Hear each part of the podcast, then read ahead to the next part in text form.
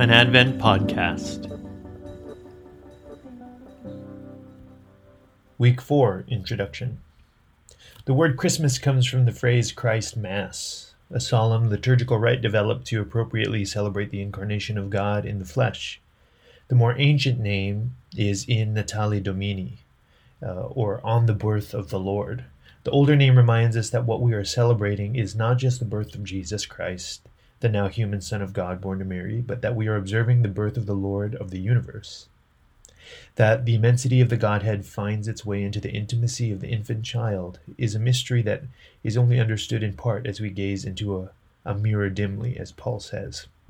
What we are witnessing is the miracle of the Lord Himself condescending to take on the form of a mere human, so that mere human beings can become like God. We're seeing the redemptive plan of the Trinity begin to unfurl in the Incarnation. Veiled in flesh, the Godhead see, hail the incarnate deity.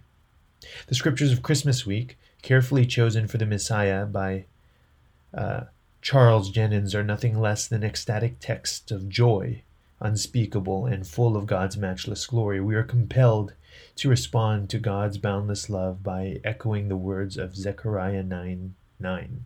Rejoice greatly, O daughter of Zion. Shout, O daughter of Jerusalem, behold, thy king cometh unto thee. Exceeding great joy is what we celebrate as we meditate on this verse and others like. Quote, For unto us a child is born, and, quote, Hallelujah, for the Lord God omnipotent reigneth. May Christ's Spirit infuse each one of us with a profound sense of wonder and gratitude as we rejoice together at the great things God has done in sending his Son to earth. Day 22. The scripture readings for today are Isaiah 7:14 and Matthew 1:23. Therefore the Lord himself shall give you a sign: behold a virgin shall conceive and bear a son and call his name Emmanuel, which being interpreted is God with us. The poetry reading for today is Ave Maria Gratia Plena by Oscar Wilde. Was this his coming? I had hoped to see a scene of wondrous glory as was told of some great god who, in a rain of gold, broke open bars and fell on Danae. Or a dread vision, as when Semele, sickening for love and unappeased desire, prayed to see God's clear body, and the fire caught her brown limbs and, her, and slew her utterly. With such glad dreams I sought this holy place, and now with wondering eyes and heart I stand before the supreme mystery of love. Some kneeling girl with a passionless pale face, an angel with a lily in his hand, and over both white wings of a dove. Today's painting by Sandro Botticelli, an artist known for his outstanding biblical artwork, masterfully captures the moment when Archangel Gabriel tells Mary that she has been chosen to carry and give birth to the Christ child. This painting was originally commissioned to adorn the church of the Florentine convent of Cestello in 1489 and is currently on display at the Uffizi Gallery in Florence, Italy. Though the Annunciation has been one of the most frequent subjects of Christian art, Botticelli's rendition is considered to be particularly expressive. Gazing upon this impressive work, one is immediately drawn to the center of the painting, where we see Mary reaching down toward the angel Gabriel while simultaneously moving away from him. We can't help but be t- captivated by the dynamic engagement of these two figures, revealing Mary's conflicting emotions of fear, utter astonishment, humility, and awe. After delivering this stunning birth announcement, the angel proclaims the beautiful name to bestow on this child Emmanuel, God with us. And I love the way that Henri Nouwen, renowned author and beloved pastor, expounds on this magnificent promise in his book, You Are the Beloved. Quote, the truly good news is that God is not a distant God, a God to be feared and avoided, a God of revenge, but God who is moved by our pains and participates in the fullness of the human struggle. God is a compassionate God. This means, first of all, that God is a God who has chosen to be God with us. As soon as we call God God with us, we enter into a new relationship of intimacy with Him. By calling God Emmanuel, we recognize God's commitment to live in solidarity with us, to share our joys and pains, to defend and protect us, and to suffer all of life with us. The God with us is a close God, a God whom we call our refuge, our stronghold, our wisdom, and even more intimately, our helper, our shepherd, our love. We will never really know God as a compassionate God if we do not understand with our heart and mind that, quote, the Word become flesh and lived among us is a true statement. Advent is the season when we make an intentional choice to focus, to ponder, to reflect, and to find comfort in the staggering truth that Emmanuel, God with us, means that we never face disappointment, discouragement, or pain alone. What a remarkable and earth shattering truth is contained in this announcement to Mary from the angel Gabriel. Oh, how deeply we need this good news during this pandemic season filled with constant disorientation, when we can easily, so easily, forget that in the midst of each of our losses, God is with us.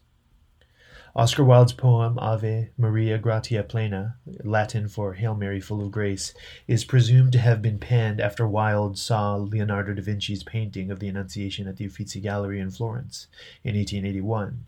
Wilde expresses his own sense of wonderment, referencing his wondering eyes and heart, this supreme mystery of love. However, the poem also hints at the perplexing realization that extraordinary events are not always accompanied by great fanfare. How often is this true in our lives, but never more strikingly true than, the, than in the Incarnation? I have always loved the way this idea is beautifully expressed in the 19th century hymn, O Little Town of Bethlehem. How silently, how silently the wondrous gift is given. So God imparts to human hearts the blessings of his heaven. No ear may hear his coming, but in this world of sin, where meek souls will receive him, still the dear Christ enters in. Pray with me. Lord, this Advent season feels so different than that of previous years, for obvious reasons. The entire world feels poised on the edge of uncertainty and unpredictability as we navigate a global pandemic. We endure the disruption of our routines and forced isolation from family and friends and are easily disheartened by the feelings of loneliness and the weight of our accumulated losses. Comfort us, Lord Jesus, with a gentle yet dazzling reminder that you are Emmanuel, God with us. Restore our souls and refresh our lagging spirits as we lean into your reassuring and compassionate presence. Amen. The music offering for today is Be Hold from the album Messiah Remix, performed by Eve Belgarian.